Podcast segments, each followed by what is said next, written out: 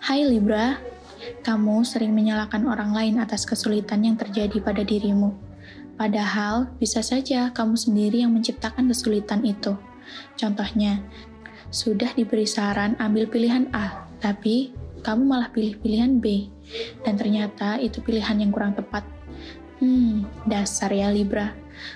Untuk pertemanan, mungkin ada kesalahpahaman dengan teman di awal minggu, karena kalian berdua memiliki pandangan yang sangat berbeda. Tapi sebenarnya berbicara dengan teman bisa membuatmu lebih nyaman. Jangan berantem ya. Mungkin karena perasaan itu sudah menumpuk selama beberapa waktu, kemudian muncul lagi di minggu ini.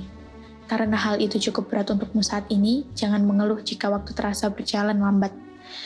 Untuk Libra Lovebird, syukurlah tidak ada masalah besar dalam hubunganmu. Selamat menjalani hari-hari penuh cinta. Untuk Libra yang masih single, jangan suka menarik ulur perasaan orang. Lama-lama dia sadar dan bosan.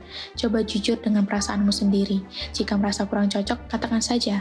Jangan tarik ulur begini ya.